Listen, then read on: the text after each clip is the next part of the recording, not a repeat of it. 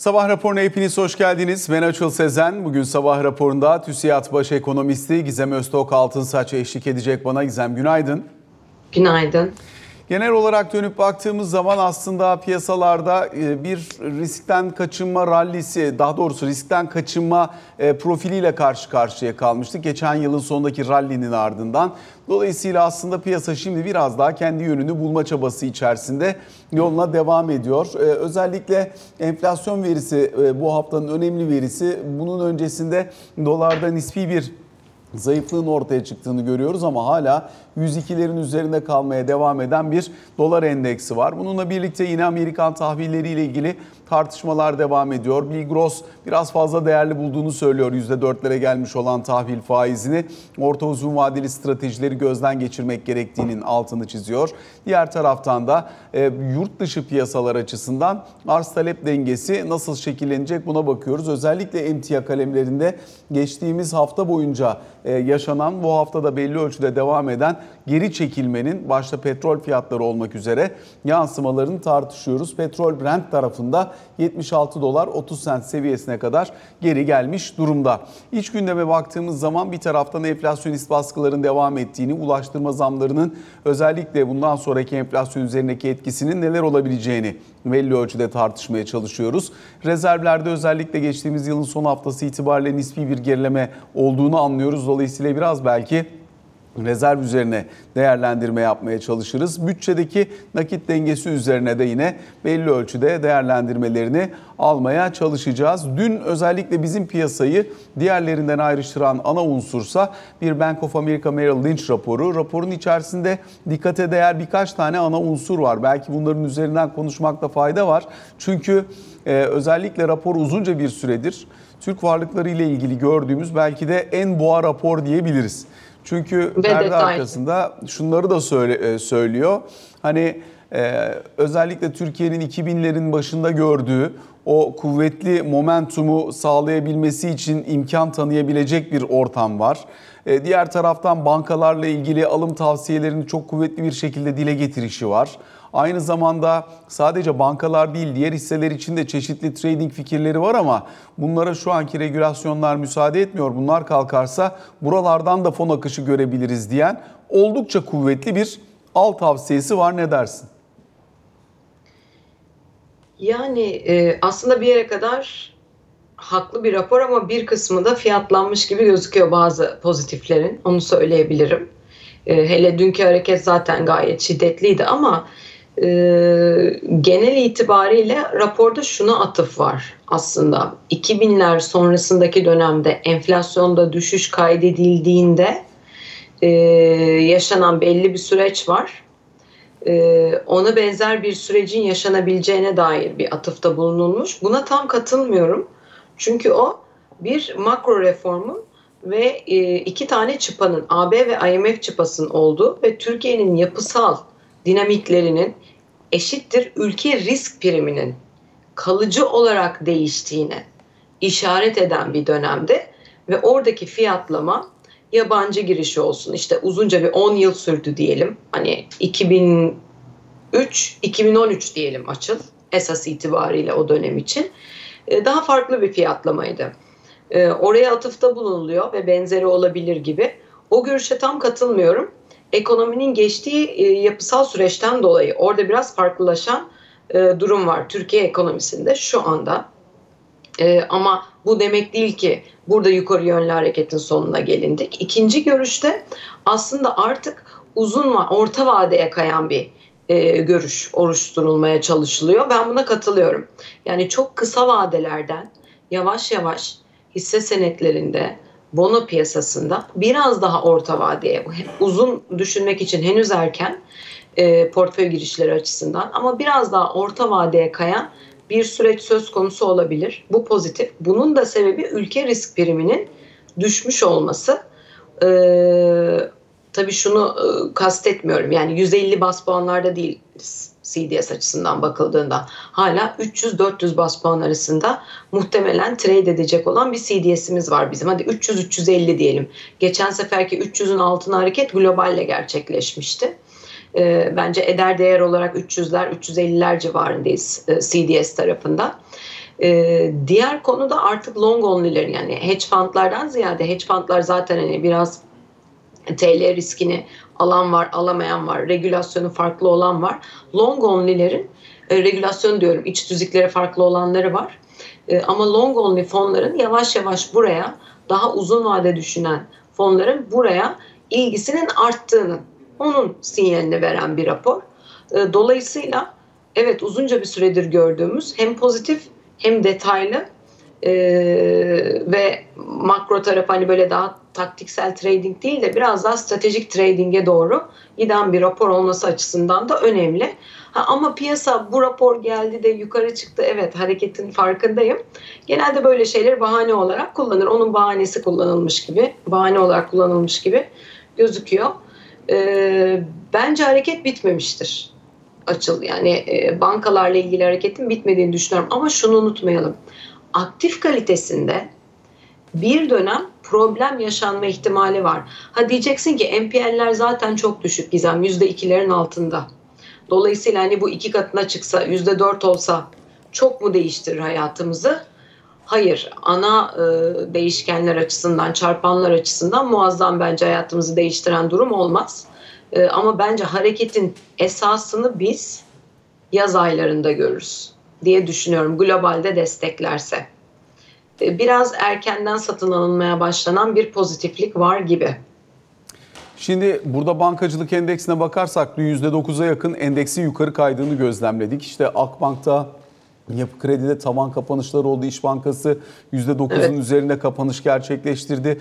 Değerleme olarak bankaların gittiği noktayı nasıl değerlendirdiğini de sormak isterim. Cari fiyat defter değeri üzerinden bakacak olursak neredeyse 2014 seviyelerine kadar gelmiş görünüyor. Beklenen de tabii bir miktar daha aşağıdayız. Evet, e, orada fiyatlanmış gibi gözüken bir süreç var ama PE'ye baktığında hala daha yeri var gibi gözüküyor. E, açıl Fiyat ayrıca kazanç oranı rapor... zaten oldukça düşük tabii. Evet evet. E, raporda mesela e, MCAP'lerine bakıldığında milli gelir içindeki payları da çok düşmüş durumda. Burada da yukarı yönlü bir hareket söz konusu olabilir ama tabii şunu unutmayalım. O MCAP'ler bankacılık... Piyasa değerinden sektörü, bahsediyorsun MCAP Evet evet piyasa değerinden bahsediyorum. El değiştirdiği ve demin konuştuğumuz iktisadi dinamiklerin olduğu süreçlerde e, elde edilen piyasa değerleri. O yüzden yeniden oraya dönülür mü? O bence soru işareti. Bence oraya dönülmez. E, dolayısıyla e, bankacılık endeksini değerlendirirken 2012'de 2013'e kadar yaşananları veya işte orada tavan seviyeler en yüksek seviyeler 2015'te galiba değil mi? Sende grafik açık olması lazım. 2014 sonu 2015 evet. Evet.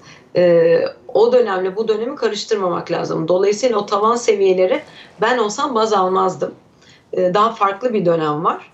E, ama e, fiyat defter değeri açısından sanki belli bir noktaya gelmiş gibi gözükse de e, fiyat kazanç açısından hala daha biraz daha yeri var gibi gözüküyor. E, bence bir miktar daha yeri var ama dediğim gibi esas hareketin ben daha çok yaz aylarına doğru olmasını beklerim endekste ve bankacılık tarafında. Burada da e, belli regülasyonlardan temizlenmiş tabii ki de en önce beklenti satın alınıyor onu hepimiz biliyoruz ama daha önümüzde biraz daha taşlı bir yol var. Dolayısıyla değişmesi gereken regülasyonlar var. Şirketler açısından da şöyle düşünülmesin. O şirketler açısından değişmesi gereken regülasyonlar. Bankalar zaten yavaş yavaş oluyor. Hayır bir ekonomide şirket karlılıkları arttıkça bankaların bir dönem sonra kredi potansiyelleri de arttığı için bankalara daha fazla alım gelebiliyor. Dolayısıyla ekonominin daha sağlıklı patikaya oturması şirketlerin de sağlıklı işlemesiyle ardından da tabii bankacılık sektöründe sağlıklı işlemesiyle alakalı. Ee, dediğim gibi senin gösterdiğin şeyde e, biraz fiyat defter değerinde doymuş gibi gözükse de çarpan birlerdeyiz. Birlerin üzerindeyiz hatta beklenen e, birlerin birazcık daha altında. E, fiyat kazançta bence bir miktar daha yeri olduğu gözüküyor. Sadece bugünkü hareket bir hareket başlangıcı olarak, dünkü hareketi bir hareket başlangıcı olarak değerlendirmem yalnız. Yani bu geleceğe dair bir takım sinyaller veriyor ama bankacılık sektörü önünde bir miktar daha hem karlılıkta olsun hem kredi büyümesinde olsun hem regülasyonların temizlenmesinde hem de aktif kalitesinde olsun bence 3-4 ayda zorlu bir yol var. Oraya geçtikten sonra işlerin nasıl evrildiğine bakıp ondan sonra daha belirgin bir alım gelmesini beklerim. Bir de tabii e, hedge edemiyorsunuz. Yani TL riski alıyorsunuz. Belki 3-4 ay sonra swapların da açıldığı bir dönem olursa daha fazla Türkiye'ye olan akımın şiddetlendiğini görürüz. Şimdi tabii cost of equity de yani e, Sermaye maliyeti. Sermaye maliyetini de doğru hesaplayamıyorduk biz biliyorsun. 10 yıllıklar üzerinde çok uzunca bir süredir e, baskı olduğu için. E, şimdi sermaye maliyetinde de kademeli olarak enflasyon düştükçe bir geri çekilme olacak. Bu da değerlemeyi etkileyen bir faktör olur ilerleyen vadede. Ama dediğim gibi bence bunların 3-4 aylık vadesi var. Ülke risk primine de bakacak olursa çok uzun yıllardır Türkiye'de ülke risk primi olarak 6 kullanılıyor. 6 puan bu kimi zaman 4'e düşüyor, kimi zaman 8'e 9'a çıkıyor. Ama asla valuation'da değerlemede bu değişmiyor. Şimdi tabii 10 yıllık üzerinde baskı olduğu ve sürreel bir 10 yıllık fiyatı gördüğümüz için çok uzunca bir süredir biz sermaye maliyetini hiç konuşmadık. Değerlemenin ne olması gerektiğini hiç konuşmadık. Biraz bu süreçlere giriyor olmak da endeksin davranışını pozitif etkiler. Artık yavaş yavaş doğru değerlemelere doğru adım atacağımız 4-5 aylık bir sürece girdiğimiz yani değerleme yapabileceğimiz bir sürece doğru girdiğimizi düşünüyorum. Çünkü 10 yıllıkta doğru bir rakam yoksa hangi değerlemeyi yapacaksınız? Sermaye maliyetini bilmiyorsanız. Biraz oralarda doğru fiyatlama geldikçe, ülke risk primi de doğru fiyatlanmaya başladıkça ve kalıcı olarak düşerse, düştü ama kalıcılığı sorgulanır. Burada yeni bir değerleme dönemi olur. O da sektör hem sektöre yansır yani bankacılık endeksine hem de tüm endekse yansır. Peki e, hazır e, 10 yıllık tahvilden bahsetmişken oradaki fiyatlamaları bir sorayım sonra diğer sorulara geçeceğim yavaş yavaş. Dün mesela e, 11 milyar liralık bir satış gerçekleşti 10 yıllık tahvil ihalesinde. Faize baktığımız zaman %28 kabaca 27.98 olduğunu görüyoruz. Talepse 70 milyar liraya gelmiş yani oldukça kuvvetli bir taleple de karşılandığını gözlemliyoruz. Özellikle getiri eğrisinin uzun tarafına dönük olarak e, kağıt arzı tarafında bir problem olduğunu biliyorduk. Yani geçtiğimiz dönemden bu yana özellikle son iki sene içerisinde hep bu menkul kıymet yükümlülükleri nedeniyle çok kuvvetli bir e, yeni arz bloku olduğu gibi bankaların yatırım hesabında iç verimi de olmayan bir şekilde şu anda duruyor. Dolayısıyla e, yeni arz geldiği müddetçe buraya ilgi var. Fakat özellikle yabancı gelip bir miktar buraya para koyduğu anda getiri eğrisini çökertecek kadar da zayıf bir kağıt arzıyla karşı karşıyayız. Nasıl görüyorsun bu tarafı? Ee, bahsettiğin şey aslında bir ay evvel de konuşmuştuk. Yani çok stretched, böyle sıkışmış bir fiyatlama var. Çok ufak e, alımlarla bile buranın hızlıca e, 26'lara kadar e, indiğini gördük. Şimdi de biraz bir normalleşme çabası var. Kağıt arzının artıyor olması gerekiyor. O e, hold to maturity'de duran, e, vadeye kadar tutta e, duran e, kağıtların e, ne olacağı veya burada bir değişim olacak mı olmayacak mı bunun bir çözümlenmesi gerekiyor. E, ama yavaş yavaş normalleşen bir piyasa var onu söyleyebilirim. Bunların hepsi normalleştiğinde daha doğru bir e, fiyatlama görme ihtimalimiz var. Şu anda arz az olduğu için dediğim gibi çok küçük ticketlarla çok hızlı fiyat hareketleri görüyoruz. ve aslında normalde açıl hani enflasyonun gittiği yere bakacak olursak 10 yıllıkla veya iki yıllık kağıtla e, bunların eder değerlerinin de ne kadar doğru olduğundan emin değilim. Onu da söylemek lazım.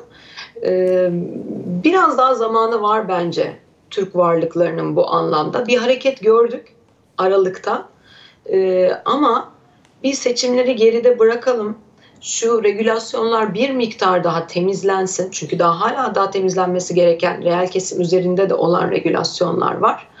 E, böyle Nisan civarında e, biraz daha hani sürecin olgunlaştığını e, ve bütün varlık fiyatlarının normalleşerek hani doğru eder değerini konuşabileceğimiz bir zamana geldiğini görüyoruz. Yoksa 10 yıllıkta tabii arz eksikliği var. Orayı tamamlamaya çalışacaklar ama ne kadar olabilir? E, o soru işareti yani onun düzelmesi öyle hemen kolay olmayacaktır. Onu bilmek lazım. Arz eksiğinin düzelmesi kolay olmayacaktır demeye çalışıyorum. Peki seninle hemen hemen her programımızda enflasyon ve enflasyonla e, bundan sonra ortaya çıkabilecek çeşitli e, mücadele yöntemleri üzerine konuşuyoruz. E, Şimdi önemli konulardan bir tanesi burada fiyatı yönetilen, yönlendirilen kalemlerin son dönemde özellikle yıl sonuyla birlikte getirilmiş olan düzenlemeler sonrasında nasıl şekilleneceğiydi.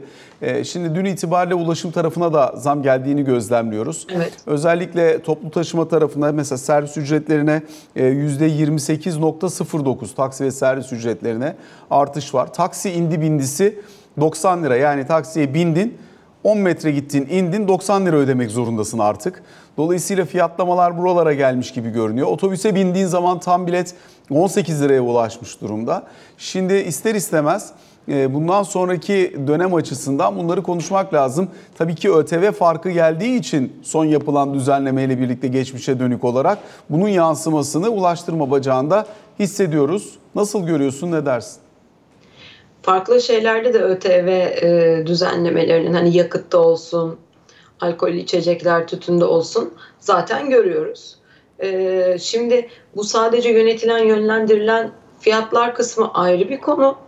Gıda kısmı ayrı bir konu. Hizmet enflasyonu daha farklı bir konu. Dolayısıyla enflasyonun kendi içinde barındırdığı e, çoklu bir problem seti var şu anda. Nasıl görüyorum? Ee, iki ay evveline göre enflasyonla mücadelemizin biraz daha zorlaştığını düşünüyorum. Bu kadar adım atılmasına rağmen öncelikli olarak. Yıl sonu tahminleri yukarı çekiliyor. Ee, yaklaşık beşer puan. Ee, burada enflasyon beklentilerinin yavaş yavaş çıpalanmaya başladığı bir döneme giriyorduk. Dikkatli konuşmaya çabalıyorum. Çünkü çıpalanıyor vesaire değil de çıpalanmaya başladığı bir döneme giriyorduk. Enflasyon yıl sonu tahminleri aşağı dönmeye başlamıştı beklenti anketlerinde ki e, para politikasına aktarım mekanizmasının çalıştığını gösteren e, bir değişken o. E, yani merkez bankacılığında beklentiyi doğru yönetebiliyorsanız başarılısınız. Yönetemiyorsanız başarısızsınızdır. E, dolayısıyla o aktarım mekanizmasının çalışıp çalışmadığını da verim eğrisinden, e, beklentilerin gidişatından e, veya CPI linkerlardan takip edebilirsiniz. Pek çok e, değişken var piyasada, Türk piyasasında da takip edebileceğiniz. O birazcık yukarıya dönmüş durumda. Oradaki kazanım kaybetmişiz gibi gözüküyor. Küçük bir kazanım vardı, başlangıçtaydık. Bunu kaybetmişiz gibi gözüküyor. Ben bunu önemsiyorum e, açıkçası. Tüketim malı e, tarafına baktığımızda ithalatına yavaşlamakla birlikte hala güçlü bir seyir var açıl. İşin kötüsü e, bu asgari ücret zammının ardından çünkü hepimiz biliyoruz ki iki ay sonra en azından e, tüm e, tüketiciler biliyor ki iki ay sonra, üç ay sonra erimiş olacak. Hatta eminim şu anda bir ay içinde eriyecek diyenler vardır izleyicilerimizden. Bu Daha maaş almadan eriyecek bir kısmı zaten Gizem. Yani Doğru. E, çünkü insanların evet. önemli bir kısmı Türkiye'de hak ederek alıyor maaşını. Sen e, Evet. hatta Bloomberg Business Week Türkiye'deki yazımda da ben bundan bahsetmiştim. Sen maaşını alıyorsun. Daha doğrusu maaşını e, hak ediyorsun. Ocak sonunda alacaksın yani Şubat ayının başında alacaksın. Bu yönetilen yönlendirilen kalemlerle kabaca diyelim ki 5 puan enflasyon geldi. Ocak ayı için bilmiyorum kaç bekliyorsun ama diyelim ki 5 puan enflasyon geldi. E, aldığın paranın 5 puanı gitmiş oluyor zaten zammın. Hatta daha da çoku gitmiş oluyor. Çünkü enflasyon sepetiyle e, Senin sepetin farklı oluyor. evet yoğunlaştığı sepet biraz daha farklı oluyor. O tabii daha makro tartışılır bir konu ama dolayısıyla bu endişeyle birlikte zaten öne çekilmiş bir talep yeniden oldu ve oluyor çeşitli ürünlere paranız erimesin diye.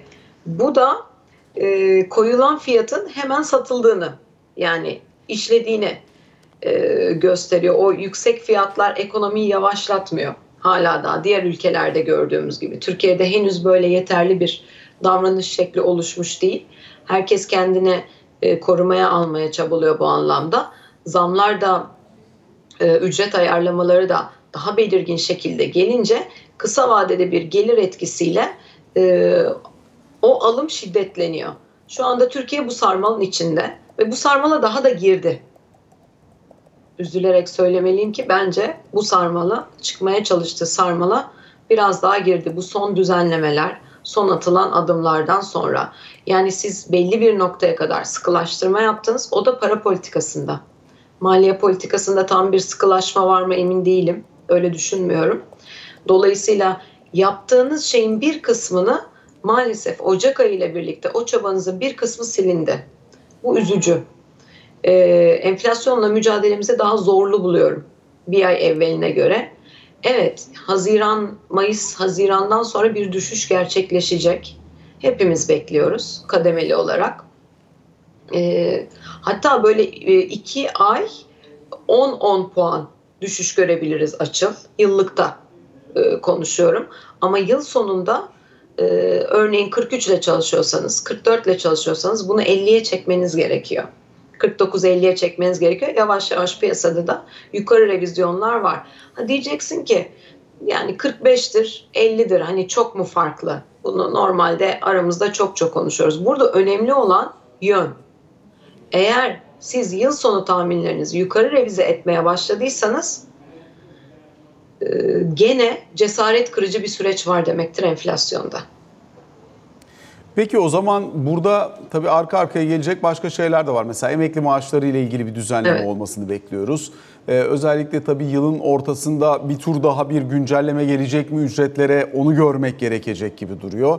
Eğer enflasyon bu kadar agresif gidecekse ister istemez e, yılın ortasında insanların bir beklentiye girmesi de söz konusu olabilir bir tur daha. Ne dersin? Evet, söz konusu olabilir. Şu anda yıl ortasında bir düzeltme yapılmayacağı bilgisi paylaşılıyor piyasayla. Ama e, yıl ortasına geldiğimizde %15-20'lik bir düzeltme daha görürsek hiçbirimiz şaşırmayız. E, tabii bu beklentiyi yönetmeye e, çabalayan bir ekonomi yönetimi de var. E, ben şaşırmam. Olabilir. O yüzden hani yapılan senaryolarda bu böyle kesinlikle olmayacak e, gibi e, bir varsayımla ben olsam ilerlemezdim. Ama onun ötesinde açıl e, hani oraya gelene kadar şu andaki fiyat hareketi o kadar şiddetli oldu ki daha evvel %4 ile aylık bazda çalışıyordum ben. Biraz daha piyasa herhalde %5'lerin üzerinde. Belki daha da çok olabilir. Aylık bazda bir enflasyon tahmini verebilir Ocak ayı için. E, burada Merkez Bankası'nın da ne yapacağı önemli. Pas geçilmemesi gereken bir toplantı olduğunu düşünüyorum. Seviyeden bağımsız. Yani 150 arttırır, 250 arttırır, düşük montanla arttırır. O önemli değil. Yönü anlatma adına pas geçilmemesi gereken bir toplantı olduğunu düşünüyorum. Yoksa e, sakın yanlış anlaşılmasın. E, iki buçuk puanlık veya bir puanlık, bir buçuk puanlık faiz arttırımları bizim dünyamızı değiştirmiyor. Sadece e, böyle bir süreçte adım atmamış olmanın getireceği bir tur daha cesaret kırıcı, enflasyonla mücadelede cesaret kırıcı e, vaziyeti ortadan kaldırmış oluyorsunuz bu PPK'da. Bu açıdan ben önemsiyorum bu ayki PPK. Yoksa seviyeyle ilgili konuşmak bence şu anda pek de anlamlı değil. Ee, biraz daha zorlu bir süreç. Ne yapmak gerekiyor? Şunu da unutmayalım. Artık bu işin tek bacağı faiz değil. Yani bu işle mücadele etmeniz. Şimdi biz neden bunu konuşuyoruz? Gelen ücret zamlarının ardından bunu konuşuyoruz. Ee, veya maliye politikasındaki e, aslında harcamalar tarafına baktığınızda hala da şiddetli devam eden e, tabii trendlere bakmak lazım. Aylık bazda son gelenlerden bahsetmiyorum. Bütçenin genel gidişatındaki vaziyete bakmak lazım. E, hala da genişlemeci duran bir süreçten bahsediyoruz.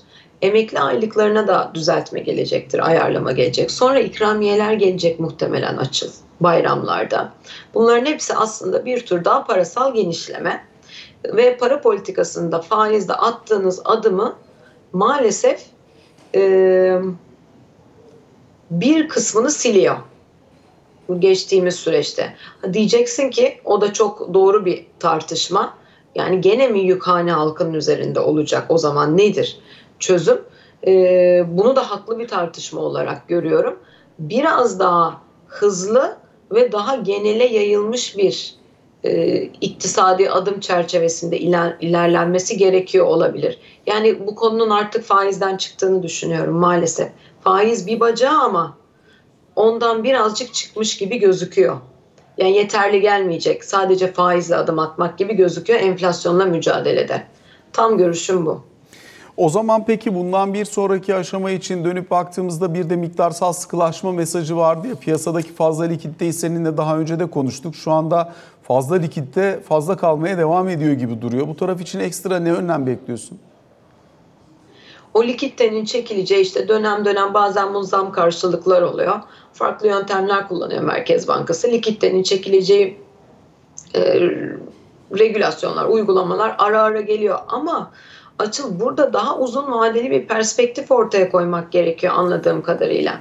Yani o likiditenin de kalmaması gerekiyor. Kalınca da zaten ister istemez faizde bir çöküş yaşıyoruz. Faizde çöküş yaşıyoruz derken mevduat faizinden bahsediyorum. Bu da bir tur daha, şimdi daha biz başındayız, 1-2 hafta, 10 günlük süreç bu.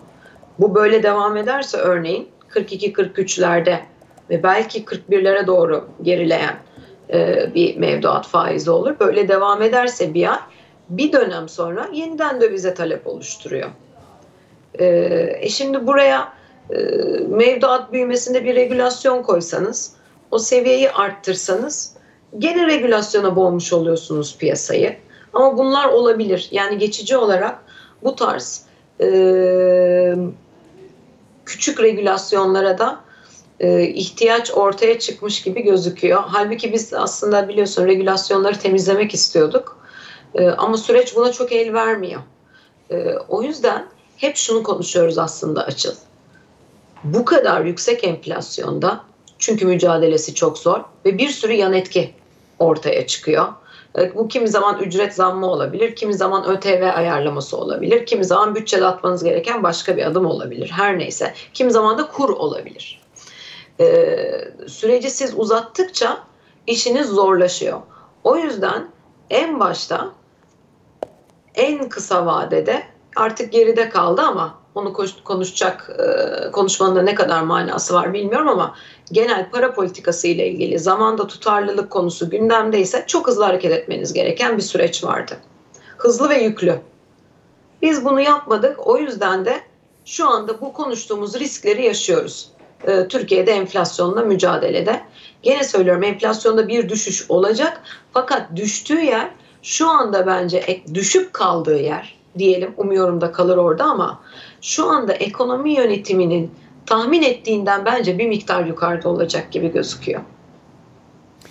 Buradan bir sonraki aşamaya dönüp baktığımızda ise elbette ekonomideki aktivitenin nasıl şekillendiği, nasıl gittiği önemli aslında e, birkaç tane temel parametre. Bir tanesi özellikle son dönemde içerideki hani talep soğumasından bahsetmek çok kolay değil şu aşamada ama özellikle evet. sanayi tarafındaki soğumayı biraz daha belirgin görebiliyoruz. Bunun bir kısmı içeriden bir kısmı ise önemli bir kısmı ise yurt dışındaki talep eksikliğinden kaynaklanıyor. Dün Almanya'dan gelen hem perakende verisine baktığımız zaman nispeten kuvvetli hem fabrika siparişlerine baktığımız zaman kötü gelmediğini gözlemliyoruz. Sanki ufak ufak oralar bir parça da olsa, çok küçük de olsa e, kötüye gidişin en azından durmaya başladığını gösteriyor gibi. İyileşme değil ama daha kötüye gitmiyor gibi gösteriyor. E, diğer tarafıyla da özellikle tabii bizim açımızdan ihracat iklimi de önemli. ISM verisi aşağıya gidince buradan hesaplanan ihracat ikliminin de 3 aşağı 5 yukarı 50'nin altında kalmaya devam ettiğini görüyoruz. Orada da çok sınırlı nispi bir iyileşme var. Ama ne dersin özellikle ihracat iklimi ve Avrupa pazarındaki nispi diyeyim kötüye gidişin yavaşlaması hakkında? Şimdi o data ile ilgili şöyle bir şey söyleyeyim Açıl. O data kötüye gidiş oluyor ardından bir duraklıyor, bir yavaşlıyor. Ya acaba burası dönüyor mu diye düşünmeye başlıyorsunuz bir iki ay. Ardından data yeniden kötüleşmeye devam ediyor. Avrupa ile ilgili konuşuyorum. Dolayısıyla e, ben oradaki sürecin geride kaldığını düşünmüyorum. Çünkü yapısal bir problem var. O problemi değiştiren bir etmen olmadı. Öyle faktör yok şu anda Avrupa piyasasında. Ee, o yapısal problemi işte enerji yoğun e, bir çıktısı var imalat sanayinde veya istihdamda başka problemleri var. Bunları yani konjonktürel bir vaziyet değil Avrupa'daki süreç.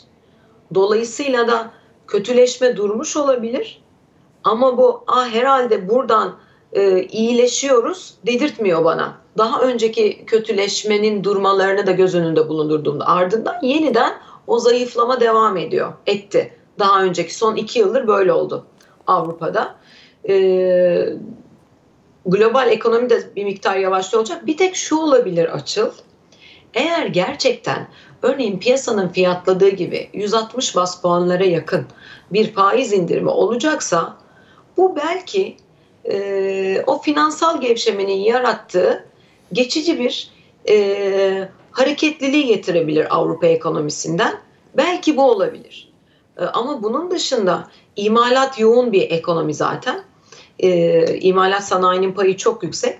Oradaki problemler çözülmüyor. Hem istihdam tarafındaki problemler çözülmüyor hem de dediğim gibi Rusya'ya bağımlılık, enerjiyi çeşitlendirememesi veya şu anda e, koalisyonda reform yapmaya engel süreçler var. Yani reform çıkamıyorlar e, politik yapısından dolayı. Biri bir şey yapmaya çalışıyor, öteki hayır diyor veya ayrılırım koalisyondan diyor vesaire vesaire. Süreç böyle olduğu için ben senin kadar e, yumuşak bakmıyorum Avrupa'daki e, soruna. Yumuşak bakmıyorum derken senden daha kötümserim. Onu söylemeye çalışıyorum. E, ben e, sanayici olsam veya ihracatçı olsam Avrupa'daki durumun daha iki yıl boyunca devam edeceğini varsayarak o senaryoyu baz alarak e, bir strateji oluştururdum. Bu birincisi. İkincisi ihracat tarafında dediğin gibi dış talep böyle ama içeride üretimde şimdi sanayi üretim rakamları da geldiğinde göreceğiz. 4 aydır bir daralma vardı. E, duraklamadan değil aslında bir daralmadan bahsediyoruz burada ve bu süreç biraz daha derinleşerek devam edecek. Özellikle emek yoğun sektörlerde maalesef istihdam kaybının olmaya başladığını duyuyoruz ve bunlar artarak devam edebilir. Ee, şimdi o zaman nereye geliyoruz? Ekonomi hem arzu ettiğimiz kadar soğumuyor ama üretimde yavaş yavaş e, hiç de arzu etmediğimiz yerlere doğru hareket ediyoruz ama talebi tüketimi soğutamadık. Evet. Bu bence çok büyük bir problem enflasyonla mücadelede. Eminim ki e, ekonomi yönetiminin de hiç tercih etmediği bir şeydir. Siz aslında arzı kuvvetlendirmeniz gerekiyor bir taraftan. Ama bir taraftan da talebi, aşırı talebi temizlemeniz gerekirken bunun tam aksi bir süreç oluyor. Evet. Gizem çok teşekkür ediyoruz sana yaptığın yorumlar için. Kısa bir aramız var. Sonrasında ikinci bölümde Ali Can Türkoğlu ile karşınızdayız.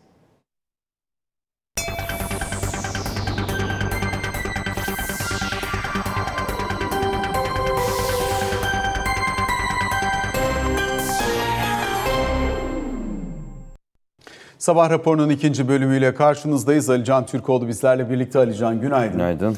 Şimdi özellikle tabii adayların belli olmasının ardından siyaset sahnesi biraz daha kızışmaya başlamış gibi görünüyor. Bundan sonrası için ilk gelen mesajlar, ilk gelen tepkiler nasıl şekillendi? Biraz onun üzerinden başlayalım. Ee, şimdi özellikle asıl bundan sonra yani gelecek haftaya kadar olan süre içerisinde çünkü şimdi Cumhuriyet Halk Partisi'nin yarın yine işte 300'e yakın aday açıklayacağını biliyoruz. Gelecek hafta pazartesi e, AK Parti'nin e, Ankara-İzmir adayını ve devamında diğer geri kalan 48 adayını açıklayacağını biliyoruz. Dolayısıyla bu kapsamda aslında gelecek haftadan sonra biraz daha işler kızışacak. Neden? Hem beyannameler açıklanacak. Yani AK Parti'nin de Cumhuriyet Halk Partisi'nin de seçim beyannamesi açıklanacak. Yine iki, bu iki parti dışında kalan siyasi partilerin de yol haritalarının neler olduğunu biraz daha öğreneceğiz gibi gözüküyor. Çünkü İyi Parti'nin bu ay sonuna kadar İstanbul ve Ankara adaylarını açıklaması yönünde e, bir değerlendirme, bir açıklama geldi İyi Parti Sözcüsü Sayın Zorlu'dan. E, De- DEM Parti'nin yine bu ay sonuna kadar e, nasıl bir seçim taktiği izleyeceğine ilişkin kararını resmen vermesi bekleniyor. Dolayısıyla aslında tüm bunlar yine partilerin mesela AK Parti'nin yeniden Refah Partisi ile işbirliği yapıp yapmayacağı tam anlamıyla seçimlerde e, bu işbirliği karşılığında işte karşılıklı olarak birbirlerinin hangi adaylarını nerede destekleyeceklerine ilişkin resmi açıklamaların gelmesi bekleniyor. Çünkü dün mesela Büyük Birlik Partisi'nden geldi. Yeniden Refah Partisi ile de görüşmelerin bu hafta içerisinde devam edeceği ifade ediliyor. Bu kapsamda e, sanki okların tamamı 15 Ocağı yani gelecek hafta pazartesi diye gösteriyor. hem AK Parti'nin adaylarının birçoğu belli oluyor. Büyük şehirlerin tamamı ama illerin birçoğu. Hem Cumhuriyet Halk Partisi'nin adaylarının birçoğu belli oluyor. Orada da mesela İzmir ay sonunda kalacakmış gibi gözüküyor. Hem de ittifaklarla ilgili daha veya işbirlikleriyle ilgili daha net açıklamalar gelecekmiş gibi. O yüzden önümüzdeki süreç bizim aslında her gün adayların başta İstanbul olmak üzere çok fazla konuşulduğu için söylüyorum. Ama diğer il adaylarının da kendi illeri ve kendi e, uygulayacakları politikalarla ilgili sinyal verecekleri bir süreç olacakmış gibi. Gelecek haftayı beklemekte fayda var tam olarak tablonun şekillenmesini anlamak için. Diğer taraftan şimdi Blinken'ın Türkiye ziyareti sonrasında İsrail e, temasları oradan çıktılar. Hani biraz belki bunların üzerine de odaklanmak lazım. Şu anda tam olarak hangi aşamadayız orada? Şimdi iki ana konu var ya aslında Türkiye ile Amerika Birleşik Devletleri arasında birbiriyle bağlantılı olan iki ana konu. Bunlardan bir tanesi e, F-16 konusu, bir tanesi İsveç'in NATO üyeliği konusu. Bunu tek bir konu olarak değerlendirebiliriz. Bir de Gazze konusu var.